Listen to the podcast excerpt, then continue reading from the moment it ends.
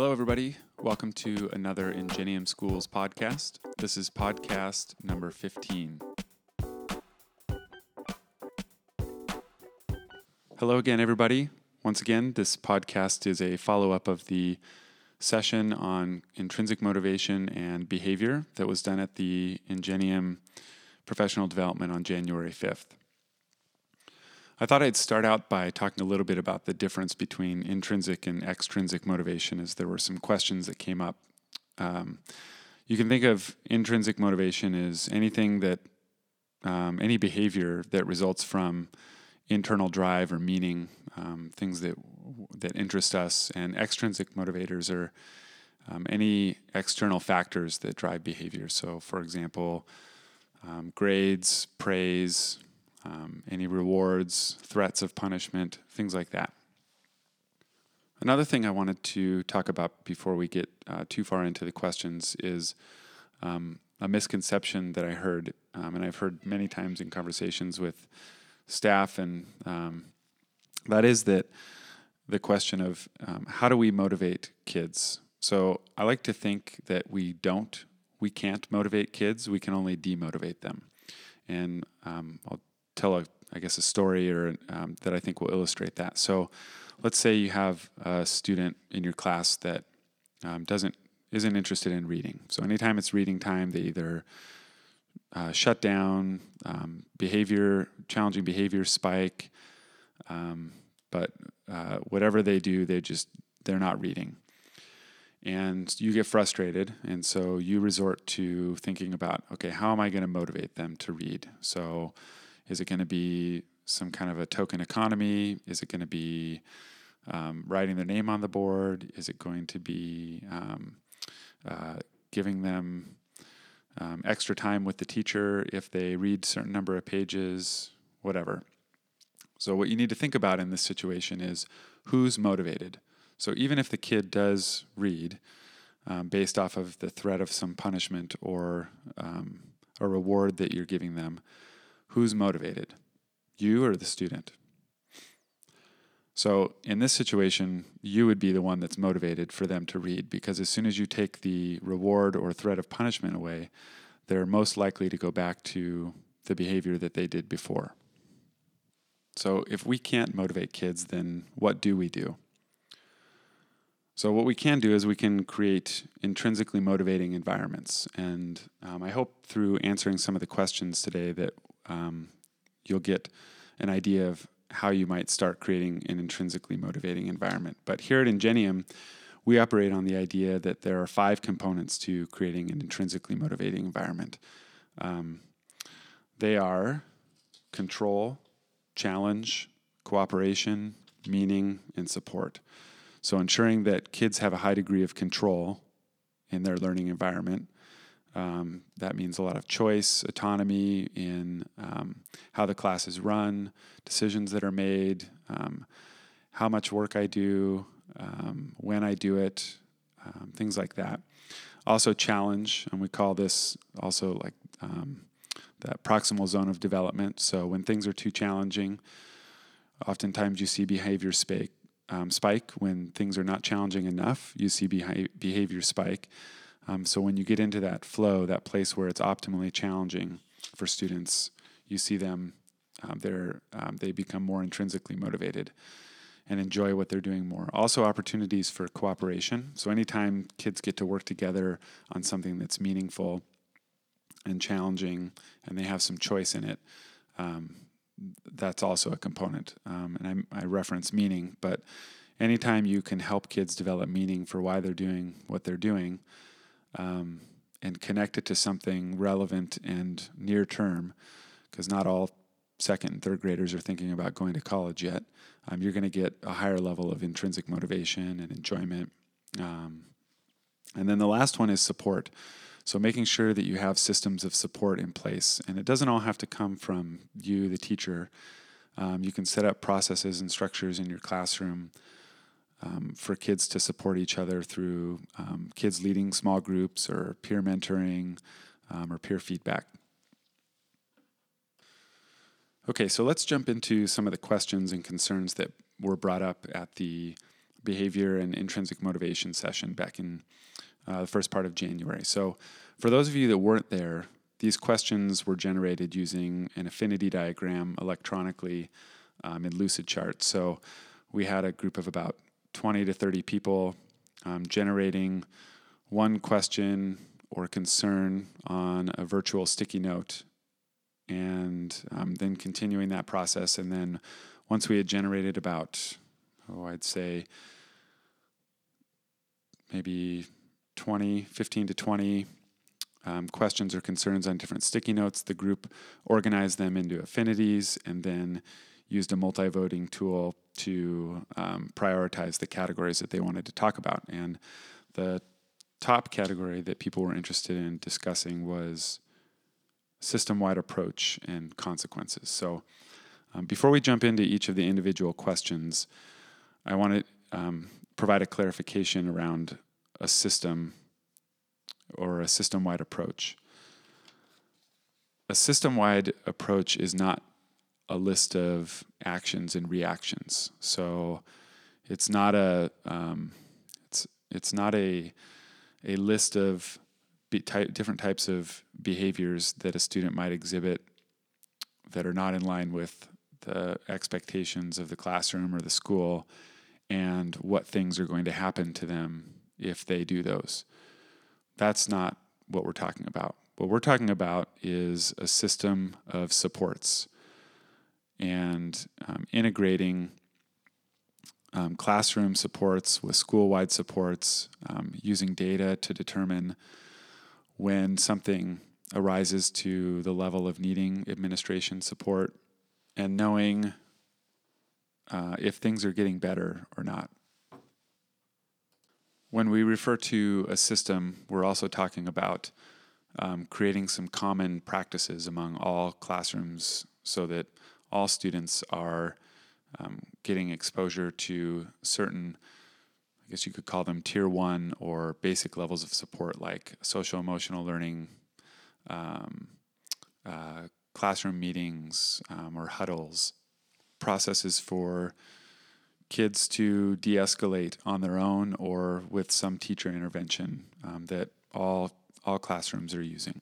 It also includes operationally defining things um, like particular behaviors or um, clear processes for when does administration get involved, when do parents get notified, who should call parents, etc. The other thing is that it's grounded in the idea that life is contextual. So you hear us say it depends a lot around here. In fact, one of the questions that came up on the uh, affinity sticky note process that we use to generate questions and concerns was how does it depends set students up for success in the long run? So the answer to that question is that when kids become adults, and even while they're kids, they're presented with situations um, where they have to think. Um, there are not always clear answers like if this happens, I do this. If that happens, I do this. We want our kids to leave our schools being able to think creatively, to be flexible, innovative, and that only happens if we teach them to think now. And what better time to get them thinking than if they're having some challenging behaviors and they're having trouble navigating um, the classroom environment? All right, let's jump into some more specific questions and concerns that came up. Um, so we're still working in the category of system-wide approach and consequences that the group there came up with. Uh, first one is, are clip charts considered extrinsic? Also, names on the board tracking who may lose a privilege. So if you go back to what I said in the beginning about the difference between intrinsic and extrinsic motivators, anything that comes that tries to change behavior that comes from outside would be an extrinsic motivator. So one of the other things we're trying to do here at Ingenium is to reduce fear and drive it out of the organization, out of the classroom, out of schools, because the brain learns best in a relaxed state. So, anytime you have things in your classroom or in our schools that pose a threat to staff or students, you're going to see a reduction in motivation. So, the short answer is yes, clip charts would be considered an extrinsic motivator. Um, you have kids that could be embarrassed by having their name written on the wall or on the board, um, embarrassed by having their um, having their name or their their clip moved down. So those are all things that come from outside of the student to get them to change their behavior. All right, the next question Is there a systemic school approach that we should attempt when trying to determine appropriate next steps for unpreferred behaviors? Yes. Uh, exactly what that is, uh, it was maybe difficult to define at the moment. We're since we're kind of going through a transition as an organization around this idea of um, extrinsic to intrinsic motivating motivated environments. But in general the approach that we want is we want to have fair planned respectful responses to students when they have challenging behaviors. Uh, in general we also want to have good data systems in place so that we know when a student's behaviors become consistently challenging so that we can start looking at additional supports to put in place.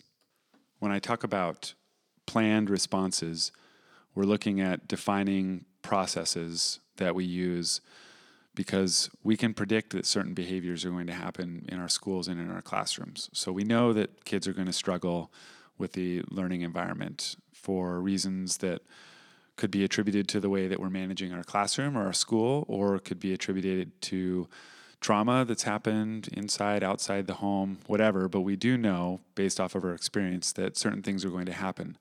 So, as a whole school and as a whole system, we sit down and we talk about what are the behaviors that we see most often and what are our current approaches to dealing with those, and are those in line with our philosophy as an organization? So there's a couple options when you sit down and have that conversation. One would be we don't have a process, so the next step would be to develop one, and that could be, you know, uh, an example might be when a, a student blurts out consistently in classroom. So you know that's going to happen. There's some kids that struggle with self control. So, what is a fair, respectful, um, uh, planned response for when that happens that we can use system wide?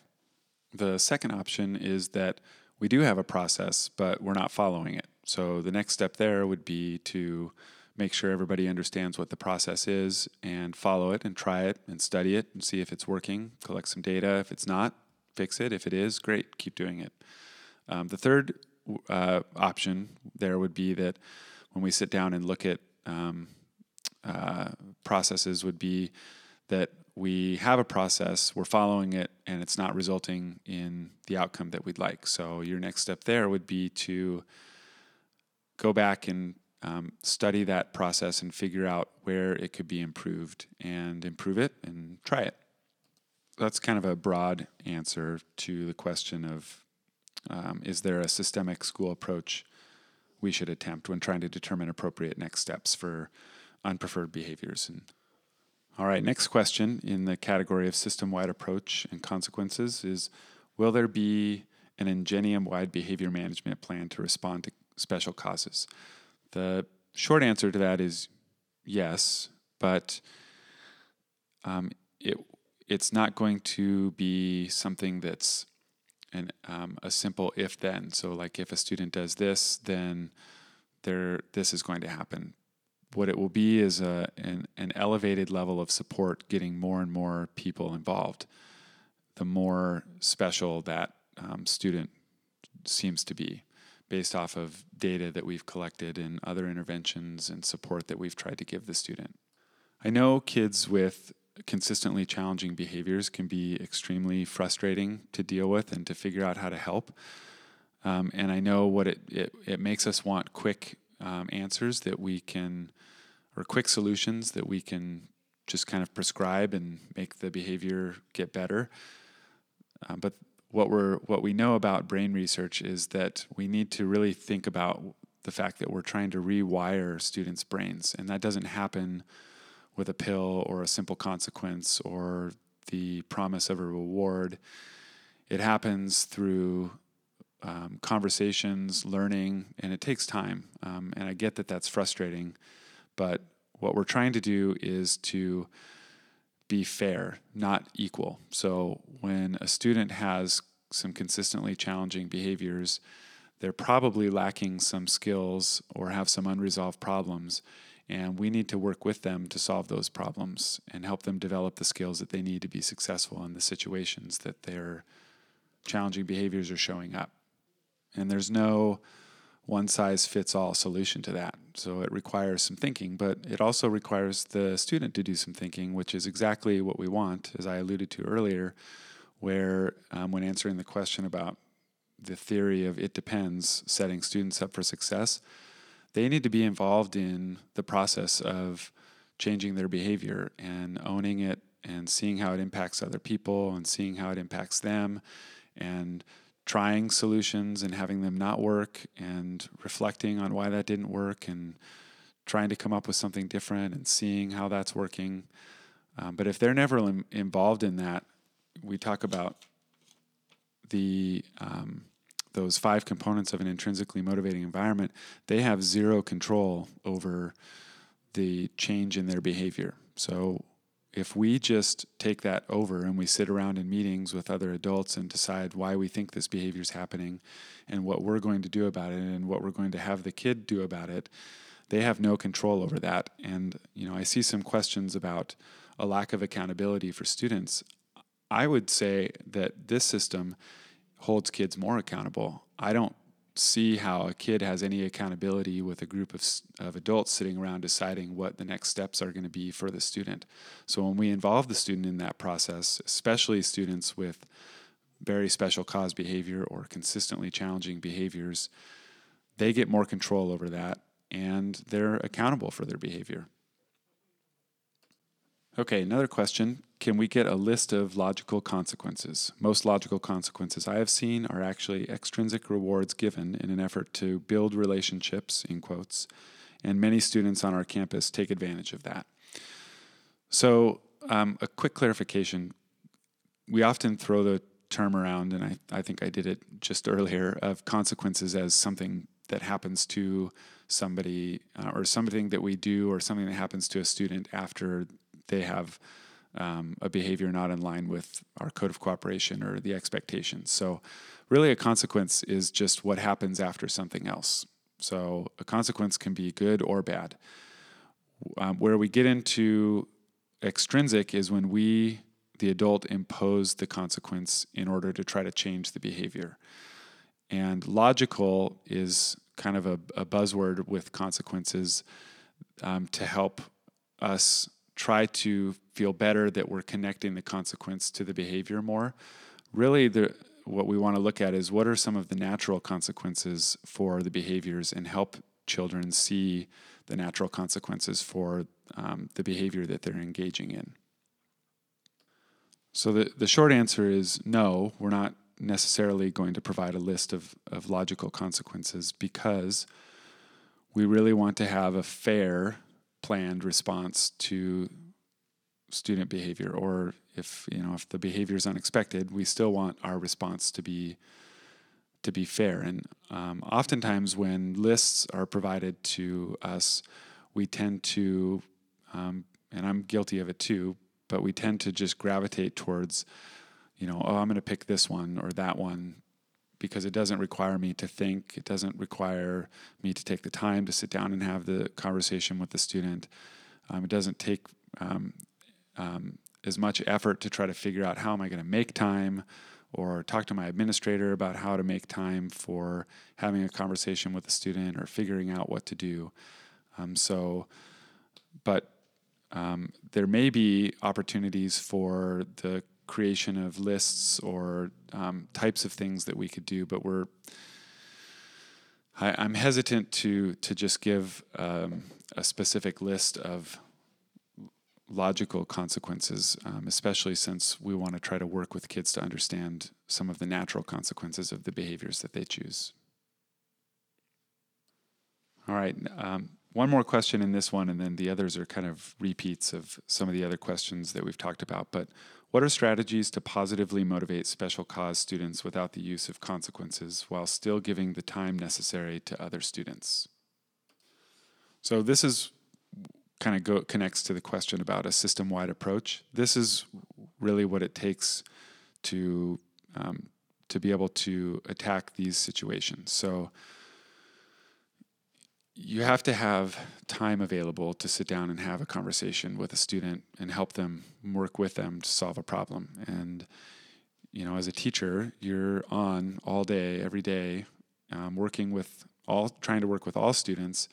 And it's tough to be able to just stop and, you know, sit down and have a 20 or 30 minute conversation with a student to um, help them problem solve whatever that behavior is. So, from a you know, if you back up and look at from a system-wide approach, one of the ways that um, so I guess the the best answer is that it's hard to do that by yourself. As a teacher, you can't really, um, unless you know you've got students working on something and you can you can pull away a little bit and, and have a conversation with a student. But what we want to do is try to create structures and processes to allow for teachers to have those conversations with students um, and although administration and deans, things like that, would support, really the, the most important relationship for that student is their teacher. And so we want to create space for for teachers to be able to have those conversations. So the um, and and then the best way to go about that that I've seen uh, is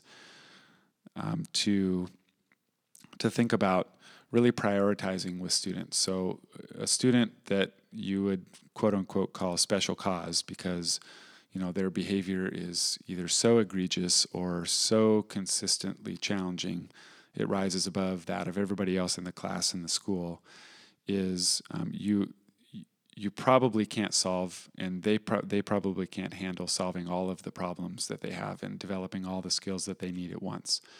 And so as a team of adults if you can sit down and start to think about okay, what are the different types of problems we're seeing with this student, and what skills might lagging, lagging skills might those be associated with, um, and then determine together if we were going to pick, you know, one, two, or three of these problems, unsolved problems that this student is having.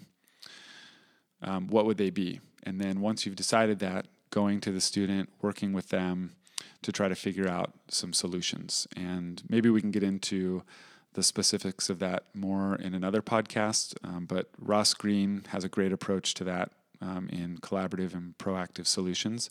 And we're actually taking a team of about 10 to 15 staff up to Portland um, with a grant that we received to learn more about that process um, to help work with those students that exhibit some really consistently challenging behaviors.